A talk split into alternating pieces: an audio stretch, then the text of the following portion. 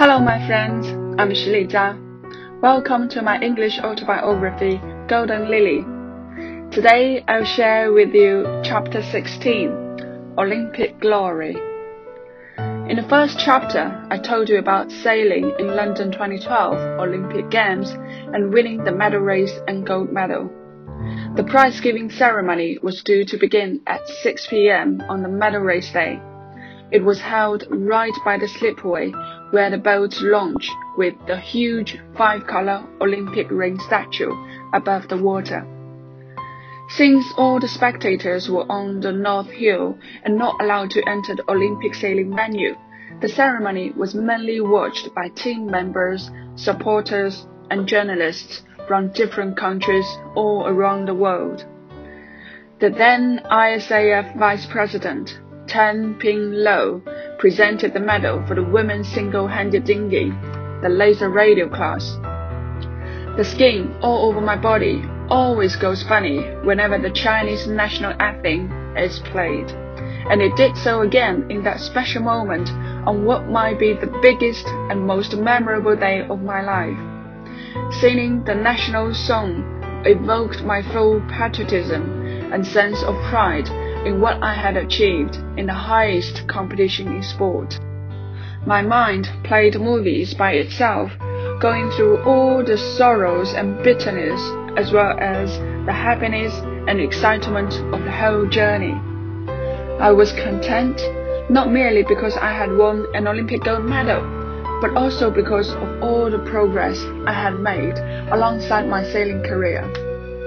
I knew I had tried my utmost and done my very best, leaving no regret for the rest of my life, which is undoubtedly the greatest spiritual treasure. I traveled to London and spent the next few days doing numerous interviews and photo shoots. Because I had to talk endlessly in front of all the media, my throat was constantly sore. After only a few days away from sailing, I missed it terribly. The freedom, the joy, the closeness to nature. On the morning of the closing ceremony, I received a very short notice that I had been selected to carry the national flag for my country. Before that, there were lots of rumors about this and that athlete being the flag bearer, and all the Chinese people were guessing who would be the lucky one. The main focus was, of course, on the popular Chinese sports such as table tennis, diving, or badminton.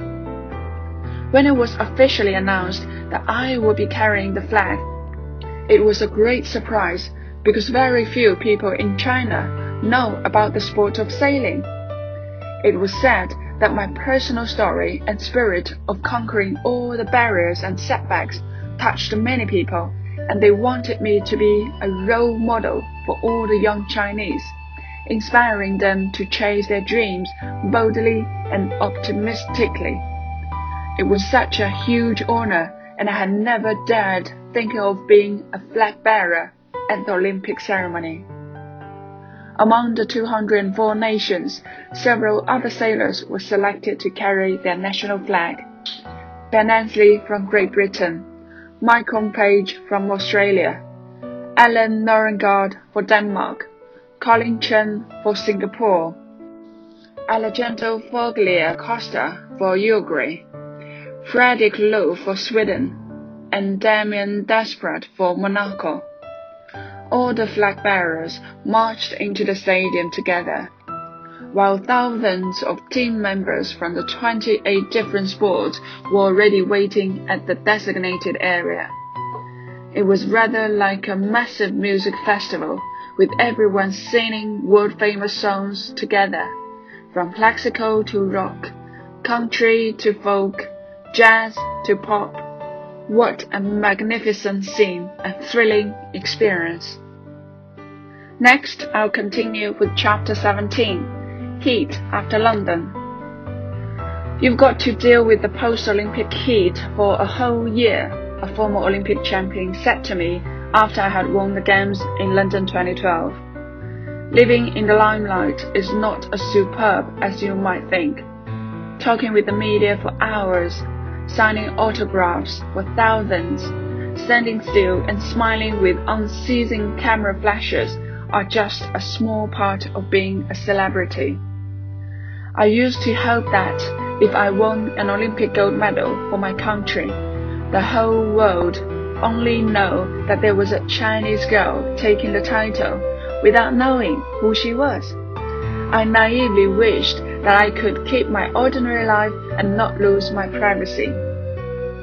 I must admit that I did not enjoy the Olympic champion lifestyle, because in the months that followed, my body was under a lot of stress from the ever-increasing demands put on it from all areas of society.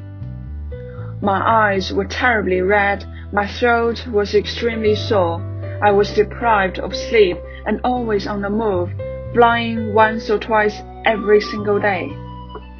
But despite this, I'm extremely grateful for all the support I was given in my sailing career, and I wanted to give this back to my country. I think I have a golden opportunity to promote sailing in China.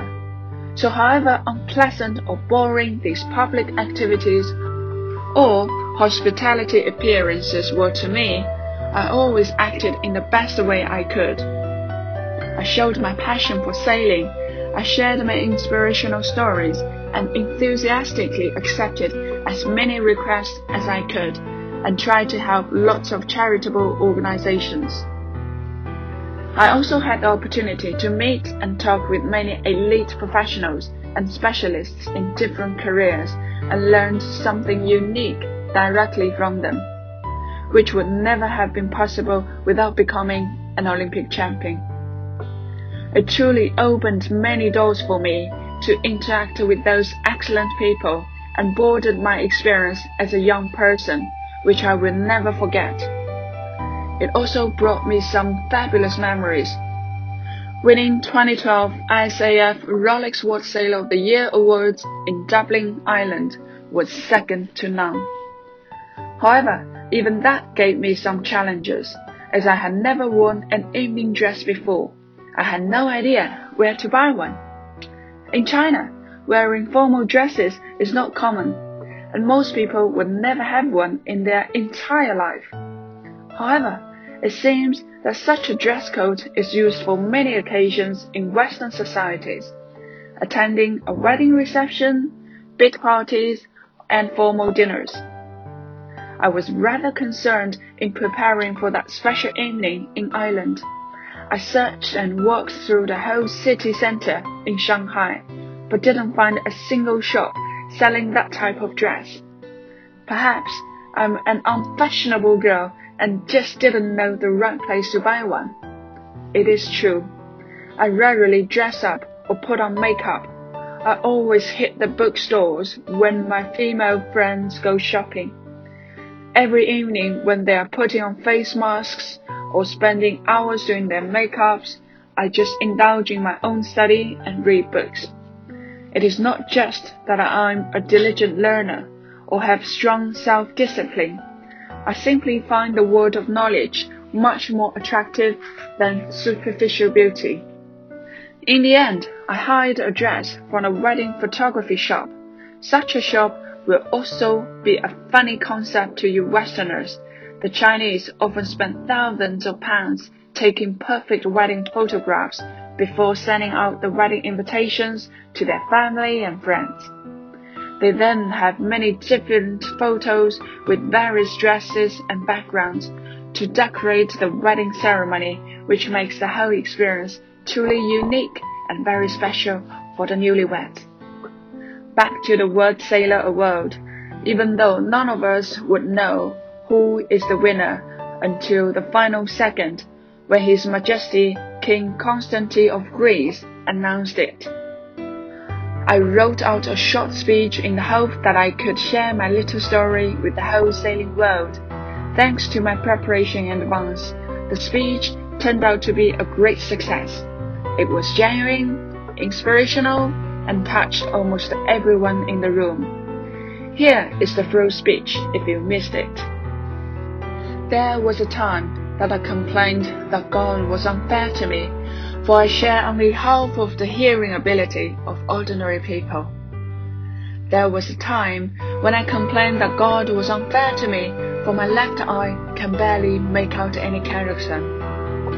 And there were times when I faced retirement due to my hand and leg surgery, as well as some other severe injuries. However, I'm lucky enough to have been able to continue sailing to this day and conquered all the difficulties and setbacks that confronted me. Looking back, all those mentioned were merely testing elements and processes God was using to try to figure out whether I was worthy of becoming an Olympic champion. Sailing gives me the opportunity to chase my dreams. Sailing presents me the stage to show my potential. Sailing provides me the capacity to see, view, and explore the world. And sailing leads me to a path of a better life, a life full of vitality, excitement, and joyous experiences.Nowadays, I've learned to cherish every square inch of my body and be grateful for all it can do and how it supports me. Life is full of happiness when I truly open my eyes with a positive attitude and embrace it, appreciate it with my whole, genuine, loving heart. Thank God for sailing. What a lifelong sport!In early 2013, I also won the highest sport award in China and attended the CCTV China Central Television ceremony in Beijing. Again, I prepared a little poem for my speech, which impressed the Chinese audience. I'm a big fan of literature, and becoming a freelance writer is part of my dream. Although sailing isn't as popular as some other sports in China,That evening put all the focus on me and sailing. All of a sudden, millions of tweets were talking about me, and I was at the top of the news in numerous media the following day. I surely became the most glittering sports star from that award ceremony. To give you a little taste of what I said, let me translate the rough meaning of the little poem into English.Whether I win or lose, my support team is always there. No regret, no complaint. Whether I'm happy or sad, my friends are always there. No sorrow, no tear. Whether I'm healthy or injured, my parents are always there. No retreat, no withdrawal.